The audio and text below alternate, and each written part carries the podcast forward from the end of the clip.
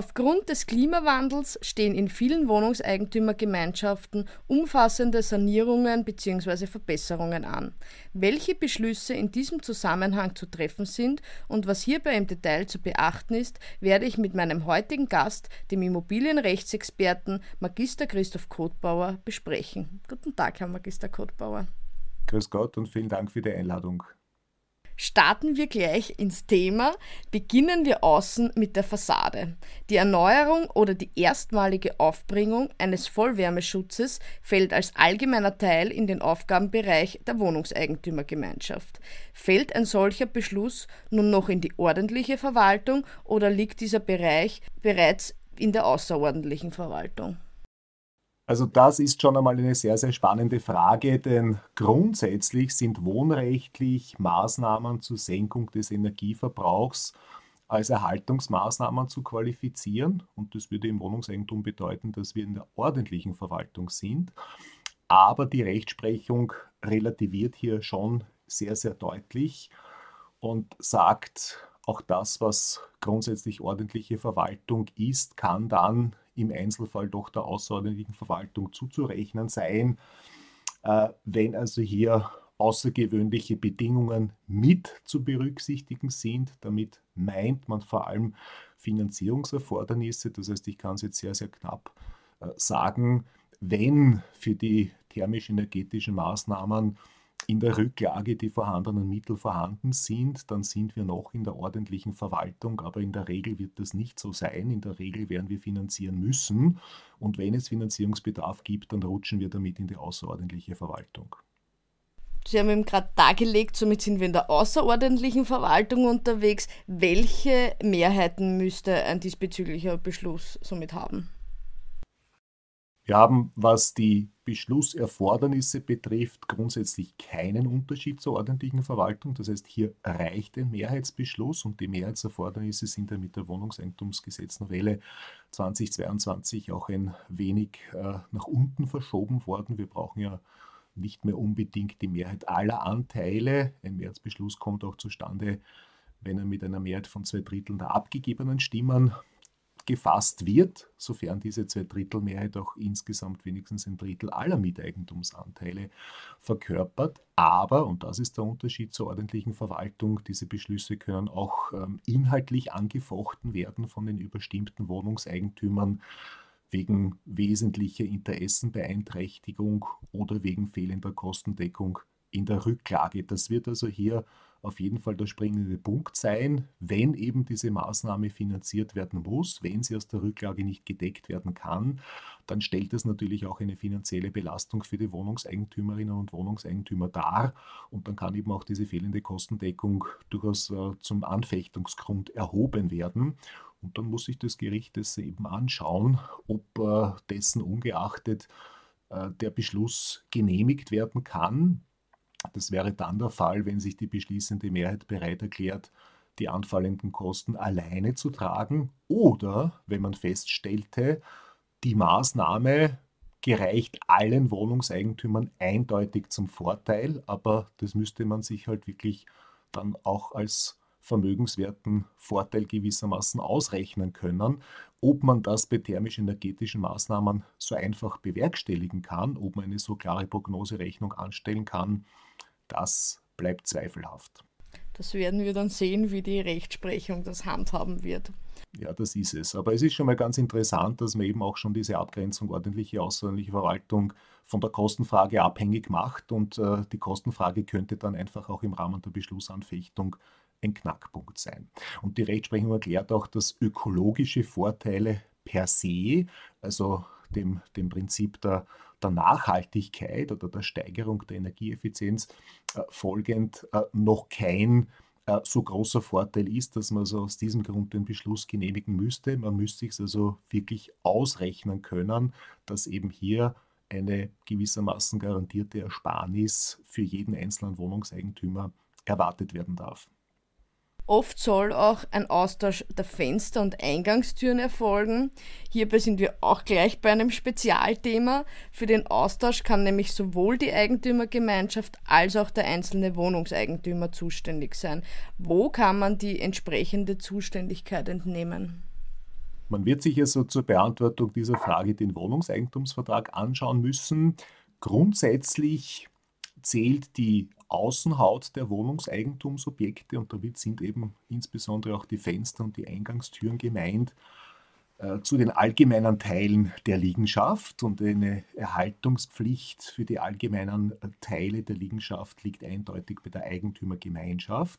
Man kann aber im Wohnungseigentumsvertrag oder mit einer anderen schriftlichen Vereinbarung aller Wohnungseigentümerinnen und Wohnungseigentümer etwas davon Abweichendes vereinbaren. Das heißt, wenn im Wohnungseigentumsvertrag oder in einer anderen Vereinbarung die Wohnungseigentümerinnen und Wohnungseigentümer die Erhaltungspflicht für Fenster, Türen etc. übernommen haben, dann liegt die Erhaltungspflicht bei Ihnen. Ohne eine solche Vereinbarung ist von einer Zuständigkeit der Eigentümergemeinschaft auszugehen. Nehmen wir nun an, die Gemeinschaft ist zuständig, manche Eigentümer haben aber bereits eigenständig den Austausch vorgenommen. Wie ist mit dieser Situation umzugehen, wenn jetzt die Fenster und Türen getauscht werden sollen? Ja, dann kommt natürlich das große Wehklagen, denn der Wohnungseigentümer, der schon getauscht hat auf eigene Kosten, äh, der wird es nicht einsehen, dass er dann am Austausch der anderen Fenster auch noch einmal finanziell beteiligt ist. Aber Grundsätzlich äh, wird er genau diese Kostenbeteiligung nicht abwenden können. Er hat aber für seinen eigenen Aufwand, den er in der Vergangenheit getragen hat, grundsätzlich mal einen Bereicherungsanspruch gegenüber der Eigentümergemeinschaft, denn er hat ja einen Aufwand getätigt, den an sich die Eigentümergemeinschaft hätte tragen müssen. Das heißt, das ließe sich letztlich auch äh, im Klagswege durchsetzen. Ähm, die Rechtsprechung bietet hier auch eine probate Lösung an. Es könnte hier auch auf der Grundlage eines Mehrheitsbeschlusses, der allerdings wiederum der außerordentlichen Verwaltung zuzurechnen ist, seitens der Gemeinschaft auch gewissermaßen freiwillig ein Kostenersatz für jene Wohnungseigentümer und Wohnungseigentümer beschlossen werden, die bereits in der Vergangenheit entsprechende Austauscharbeiten durchgeführt haben. Also wenn die Mehrheit das will, wenn man also hier einer klagsweisen Auseinandersetzung aus dem Weg gehen möchte, dann könnte man eben auch auf der Grundlage des Märzbeschlusses den Wohnungseigentümern das investierte Geld gewissermaßen refundieren. Aber man bräuchte da auf jeden Fall noch einen separaten Beschluss. Das dürfte die Verwaltung nicht eigenmächtig dann machen, dass sie den bereits erfolgten Wohnungseigentümern da das ersetzt. Genauso ist es und deshalb äh, betont auch die Rechtsprechung, dass ein äh, derartiger Beschluss der außerordentlichen Verwaltung zuzurechnen ist. Ähm, außerordentliche Verwaltung qualifiziert sich nämlich auch dadurch, äh, dass der Verwalter, die Verwalterin keinesfalls ohne Beschlussgrundlage arbeiten oder, oder aktiv werden darf. Das heißt, hier braucht es auf jeden Fall einmal einen Beschluss. Entscheidungsautonomie nach pflichtgemäßen Ermessen gibt es wiederum nur im Bereich der ordentlichen Verwaltung. Es ist genauso, wie Sie sagen, der Verwalter kann hier nicht eigenständig tätig werden. Er ist eben davon abhängig, ob es hier einen entsprechenden Mehrheitswillen in diese Richtung gibt oder eben nicht. Auch das Thema Heizungstausch beschäftigt viele Gemeinschaften. Welche Beschlüsse sind hierfür erforderlich, insbesondere wenn es bis dato noch keine Zentralheizung gegeben hat und jetzt erst ein Heizraum geschaffen werden muss? Also wenn seitens der Gemeinschaft eine zentrale Wärmeversorgungsanlage etabliert werden soll, dann sind wir wiederum im Bereich der außerordentlichen Verwaltung, dann äh, liegt eine Verbesserung vor, die also ganz eindeutig äh, über den bloßen Erhaltungszweck hinausgeht und äh, daher eben auch nicht mehr der ordentlichen Verwaltung zugerechnet werden kann. Das heißt, hier könnte an sich wiederum mit Mehrheitsbeschluss entschieden werden. Wir haben aber genauso wie bei der Wärmedämmung wiederum die Kostenfrage zu klären. Dieser Beschluss ist aber eben auch nur dahingehend zu verstehen, dass jetzt einmal eine zentrale Wärmeversorgungsanlage geschaffen wird, mit der Möglichkeit des einzelnen Wohnungseigentümers, sich daran anzuschließen. Einen Anschlusszwang des einzelnen Wohnungseigentümers wird man mehrheitlich nicht beschließen können. Das bedürfte auch der Zustimmung des jeweiligen Wohnungseigentümers. Das heißt, die Gemeinschaftsanlage wird geschaffen, der Gestalt, dass jeder die Möglichkeit hat, aber auch niemand wirklich die Verpflichtung hat, sich daran anzuschließen. Hier werden wir aber die weitere legistische Entwicklung auch abwarten müssen. Es ist zurzeit ein Gesetz in Vorbereitung, das also hier sehr viel äh, Bewegung auch in die Heizungsthematik reinbringen wird. Das EWG, das Erneuerbare Wärmegesetz, das sieht ja dann letztendlich auch einen Ausstieg aus den fossilen Energieträgern vor. Bis 2035 Ausstieg aus Kohle, Koks, Öl und Flüssiggas, bis 2040 Ausstieg aus Gas. Und im Rahmen dieses Gesetzes soll auch ein sogenanntes Zentralisierungsgebot vorgesehen werden. Das heißt, äh, eine grundsätzliche Verpflichtung, in den Häusern auch zentrale Wärmeversorgungsanlagen zu schaffen, wenn die Eigentümer nicht einvernehmlich aus dieser Verpflichtung wieder rausoptieren durch eine Vereinbarung aller, die bis zu einem bestimmten Zeitpunkt getroffen werden muss. Und sobald es eine gesetzliche Verpflichtung gibt, derartige zentrale Wärmeversorgungsanlagen zu schaffen, wird diese Maßnahme grundsätzlich dann auch von der außerordentlichen Verwaltung in eine ordentliche Verwaltung rutschen, denn dann ist sie ja alternativlos, weil man hier einer gesetzlichen Verpflichtung folgen wird müssen. Das heißt, hier werden wir auf jeden Fall die weitere Entwicklung abwarten müssen. Da wird sich in Bälde einiges bewegen. Es wird spannend, wie die Gesetzgebung damit umgehen wird. Ein weiteres Thema ist die Errichtung von Photovoltaikanlagen. Sowohl für den Einzelnen als auch für die Gemeinschaft ist das interessant. Beginnen wir vielleicht mit dem einzelnen Wohnungseigentümer. Vielfach stellen Eigentümer Überlegungen an, ihre Balkongeländer für solche Anlagen zu nutzen. Was ist hier wohnungseigentumsrechtlich vom Einzelnen zu beachten? Ja, das hat sich in der Zwischenzeit etabliert, diese Paneele, die in die Balkongeländer angebracht äh, werden können. Grundsätzlich ähm, ist die äh, Errichtung solcher Anlagen als äh, bauliche Änderung zu verstehen, in deren Rahmen auch allgemeine Teile der Liegenschaft in Anspruch genommen werden, weil die Balkongeländer sind als Abgrenzung des Wohnungseigentumsobjektes nach außen als allgemeiner Teil zu qualifizieren und für derartige bauliche Änderungen, die auch allgemeine Teile der Liegenschaft in Anspruch nehmen, braucht es die Zustimmung aller übrigen Miteigentümerinnen und Miteigentümer. Also das ist dann für den Einzelnen durchaus schwierig, weil er auf die Zustimmung aller übrigen angewiesen ist. Es gibt Möglichkeiten, die fehlende Zustimmung durch eine Entscheidung des Außerstreitgerichts ersetzen zu lassen, aber das ist dann halt äh, im Detail ein durchaus mühevoller Weg eine Ausnahme lege nur dann vor, wenn man ähm, zur Feststellung gelangte, dass diese Maßnahmen lediglich bagatellhaft sind. Denn bagatellhafte Änderungen darf ich auch ohne Zustimmung der anderen Wohnungseigentümer und Wohnungseigentümer durchführen. Ich zweifle aber aufgrund der Größe dieser Paneele an, dass man derartige Änderungen noch als äh, bagatellhaft einstufen würde. Nehmen wir in einem nächsten Schritt an, dass der einzelne Eigentümer sogar die allgemeine Dachfläche nutzen möchte für solch eine Anlage. Unterscheiden sich hier die Schritte vom Balkon? Grundsätzlich nicht. Auch die Dachfläche ist genauso wie das Balkongeländer als allgemeiner Teil der Liegenschaft zu qualifizieren. Das heißt, äh, hier haben wir genauso von einem Zustimmungserfordernis auszugehen. Äh, die Dachflächen sind natürlich insofern sensibler, äh, weil hier anders als beim Balkongeländer auch noch der Einwand erhoben werden kann, naja, du kannst jetzt nicht äh, äh, über ein bestimmtes Dachflächenausmaß hinaus für dich äh, Photovoltaikanlagen errichten, weil dann für mich nicht mehr genug Platz übrig ist. Ja? Also die begrenzte Ressource der Dachfläche wird dann natürlich hier ein zusätzlicher Stolperstein sein können. Also es müsste dann darauf hinauslaufen, dass also der einzelne Wohnungseigentümer für sich nur einen Teil der Dachfläche in Anspruch nehmen darf, der dann so äh, in etwa seinem Miteigentumsanteil entspricht. Also er wird da nicht äh, über diese gedanklichen Grenzen hinweg für sich Anlagen errichten dürfen.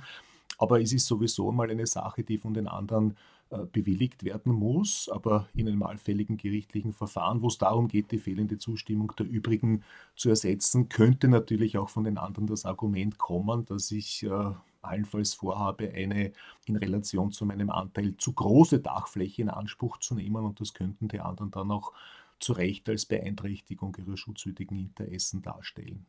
Wenn jetzt die Gemeinschaft, also die Wohnungseigentümergemeinschaft, eine Gemeinschaftsanlage in Form einer Photovoltaikanlage schaffen möchte, was ist hierbei zu beachten? Dann ist es wieder eine Maßnahme der außerordentlichen Verwaltung, die mehrheitlich beschlossen werden kann wo wir wieder daran denken müssen, dass die überstimmte Minderheit eben äh, wiederum die Möglichkeit hat, den Beschluss inhaltlich anzufechten wegen übermäßiger Beeinträchtigung. Das werden wir hier eher ausschließen können, aber wiederum eben auch wegen fehlender Kostendeckung in der Rücklage. Also es ist im Prinzip dann genau dasselbe, wie wir es schon bei der Wärmedämmung äh, besprochen haben oder natürlich auch beim Einbau einer zentralen Wärmeversorgungsanlage über Verbesserungen des Gebäudebestandes, über die Schaffung von Gemeinschaftsanlagen und die Photovoltaikanlage wäre eben auch als derartige Gemeinschaftsanlage zu qualifizieren, entscheidet die Mehrheit. Aber wenn für derartige Maßnahmen in der Rücklage keine ausreichende Kostendeckung gegeben ist, dann bietet das eben dem überstimmten Wohnungseigentümer äh, die Gelegenheit, den Beschluss auch ähm, unter Umständen erfolgreich zur Anfechtung zu bringen. Genau, Sie haben schon angesprochen, die Beschlussanfechtung, diesen Themenkomplex wollen wir jetzt, uns jetzt auch noch ansehen. Nehmen wir jetzt an, eben bei einer Beschlussfassung läuft nicht alles so glatt und die für die Sanierungsmaßnahmen oder die für die Verbesserung notwendige entsprechende Mehrheit bzw. Einstimmigkeit konnte nicht erzielt werden. Wie ist dann weiter vorzugehen können, die einzelnen Zustimmungen gerichtlich ersetzt werden? Also hier werden wir wiederum unterscheiden müssen, wenn ich für mich etwas ändern möchte, dann sind wir im Bereich der Individualrechte. Das wäre also beispielsweise äh, die Photovoltaikanlage am Balkongeländer ähm, oder eine äh, Klimaanlage oder eine Bestattungsvorrichtung, was immer auch. Dann brauche ich eben die Zustimmung aller übrigen Wohnungseigentümerinnen und Wohnungseigentümer. Und wie ich vorhin schon erwähnt habe, äh, wenn ich nicht die Zustimmung aller habe, dann kann ich eben versuchen, im außer Streitverfahren die fehlende Zustimmung der übrigen Wohnungseigentümerinnen und Wohnungseigentümer ersetzen zu lassen.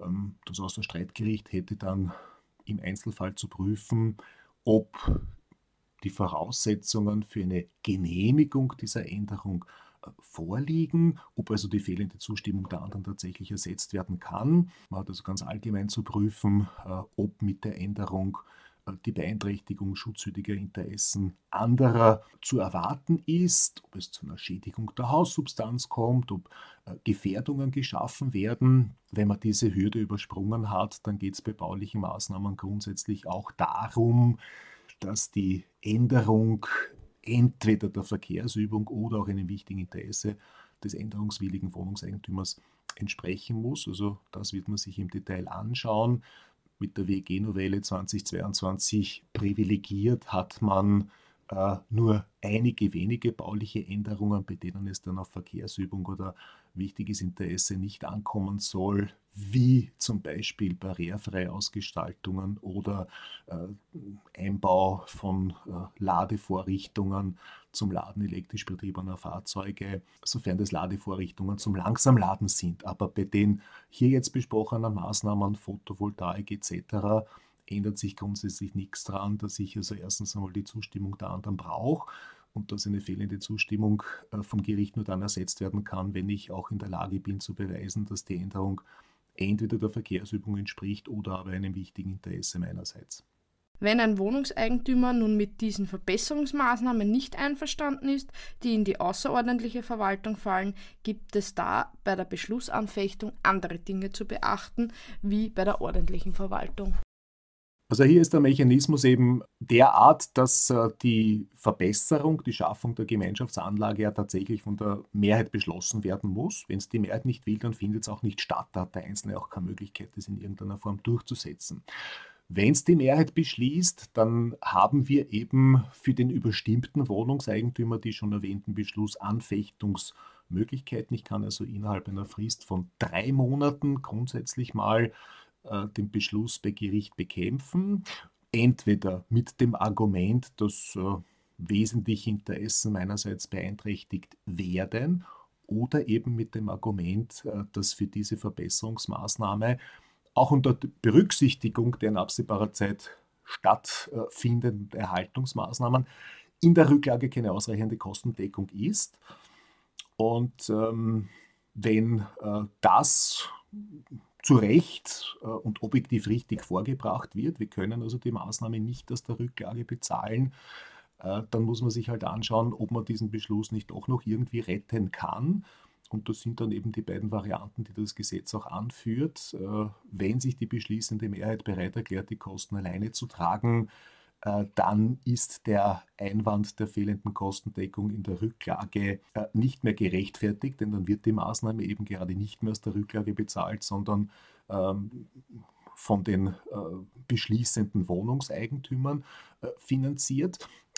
Zweite Möglichkeit, diesen Beschluss zu retten, wäre eben die Feststellung seitens des Gerichts. Wir haben also hier eine hm, Verbesserung, die allen Wohnungseigentümern eindeutig zum Vorteil gereicht. Hier weise ich darauf hin, dass das sehr hart formuliert ist. Es geht nicht um einen überwiegenden Vorteil für die meisten, sondern es geht um einen eindeutigen Vorteil für alle. Und das müsste man sich dann halt im Einzelfall auch anschauen, ob man also hier mit Fug und Recht von einem derartigen eindeutigen Vorteil für alle ausgehen äh, könnte. Da wird es dann letztendlich auch darum gehen, welche Seite des Verfahrens die besseren Argumente hat. Also das ist so dieser Mechanismus, soll also bedeuten, äh, wie ich also schon ausgeführt habe und worauf ich schon hingewiesen habe, dass also gerade bei Maßnahmen der außerordentlichen äh, Verwaltung die Kostenfrage auch wirklich der Knackpunkt sein kann. Üblicherweise sind die Rücklagen auf den Liegenschaften nicht so üppig ausgestattet, dass man so ganz einfach über die Erhaltung hinaus auch noch Verbesserungsarbeiten zur Gänze finanzieren kann. Das heißt, der Einwand der fehlenden Kostendeckung in der Rücklage ist recht leicht möglich und damit liegt eben das Thema auf dem Tisch des Gerichts und dann muss man sich das anschauen, äh, ob trotz dieser fehlenden Kostendeckung nicht noch eine Lösung erzielt werden kann, sei es, weil die beschließende Mehrheit sagt, wir zahlen es alleine, sei es, weil man feststellt, es ist ohnehin für alle eindeutig von Vorteil. Ich darf hier noch ergänzen, gerade auch zu dem Zweck, dass wir auch leichter im Bereich der außerordentlichen Verwaltung Maßnahmen umsetzen können, gerade zu dem Zweck, dass wir also auch klimaaktive Maßnahmen äh, in den Liegenschaften durchführen können, hat sich ja auch der Gesetzgeber der WEG-Novelle 2022 dazu entschlossen, eine Mindestrücklage vorzusehen, die es ja davor im Gesetz nicht gegeben hat. Seit dem 1. Juli 2022 gilt äh, mindestens 90 Cent pro Quadratmeter Gesamtnutzfläche und Monat müssen angespart werden. Und klare Zielsetzung des Gesetzgebers war es eben, äh, hier auch die nötigen Mittel für Verbesserungen für klimawirksame Maßnahmen zu lukrieren. Also das Statement des Gesetzgebers und die Vorstellung des Gesetzgebers ähm, geht ganz eindeutig in die Richtung, dass äh, die Rücklage nicht nur dazu da sein soll, dringend notwendige Erhaltungsarbeiten zu finanzieren, Zahlungsausfälle der Wohnungseigentümer und Wohnungseigentümer im Bereich der laufenden Kosten zu überbrücken, sondern eben auch hier ein bisschen ein Polster anzusparen für Verbesserungsmaßnahmen, die halt früher oder später äh, im Interesse des Klimaschutzes äh, auch wirklich geboten sind. Sie haben schon eben angesprochen noch diesen äh, Kostendeckungseinwand des einzelnen Wohnungseigentümers. Wenn jetzt eben ein einzelner Wohnungseigentümer das erfolgreich einwendet und sich eben die beschließende Mehrheit entschließt, sie übernehmen die Kosten zum Beispiel für die Fassadenausgestaltung, hat der ja trotzdem einen Vorteil, auch wenn er nicht mitzahlt bei den äh, Kosten. Wird da irgendwie gegengerechnet oder gibt es da irgendeine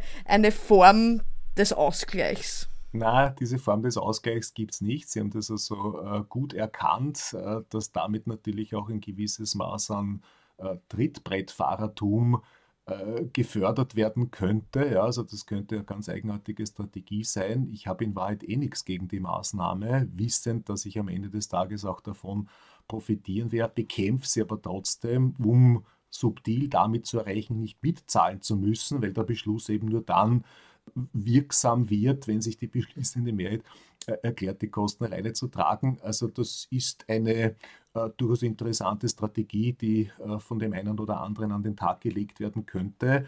Das ist leider äh, wirklich als äh, Tatsache hinzunehmen. Wer nicht mitzahlt, weil eben hier die Maßnahme von der beschließenden Mehrheit finanziert wird, äh, genießt dessen ungeachtet natürlich auch den äh, Vorteil der Einrichtung. Er kann ja auch von den Vorteilen nicht wirklich ausgeschlossen werden äh, und irgendeine Art Bereicherungsanspruch seitens der Gemeinschaft ihm gegenüber gibt es definitiv nicht. Ja, da wird auf die Gerichtsbarkeit noch viel äh, zukommen in diesem Themenaspekt. Danke, dass Sie Licht ins Dunkel bringen konnten in vielen Bereichen. Ich darf mich herzlich für das Gespräch bei Herrn Magister Kotbauer bedanken. Vielen Dank. Sehr, sehr gerne. Danke sehr. Damit verabschieden wir uns auch von unseren Zuhörerinnen und Zuhörern. Bis zum nächsten Mal bei Am Punkt.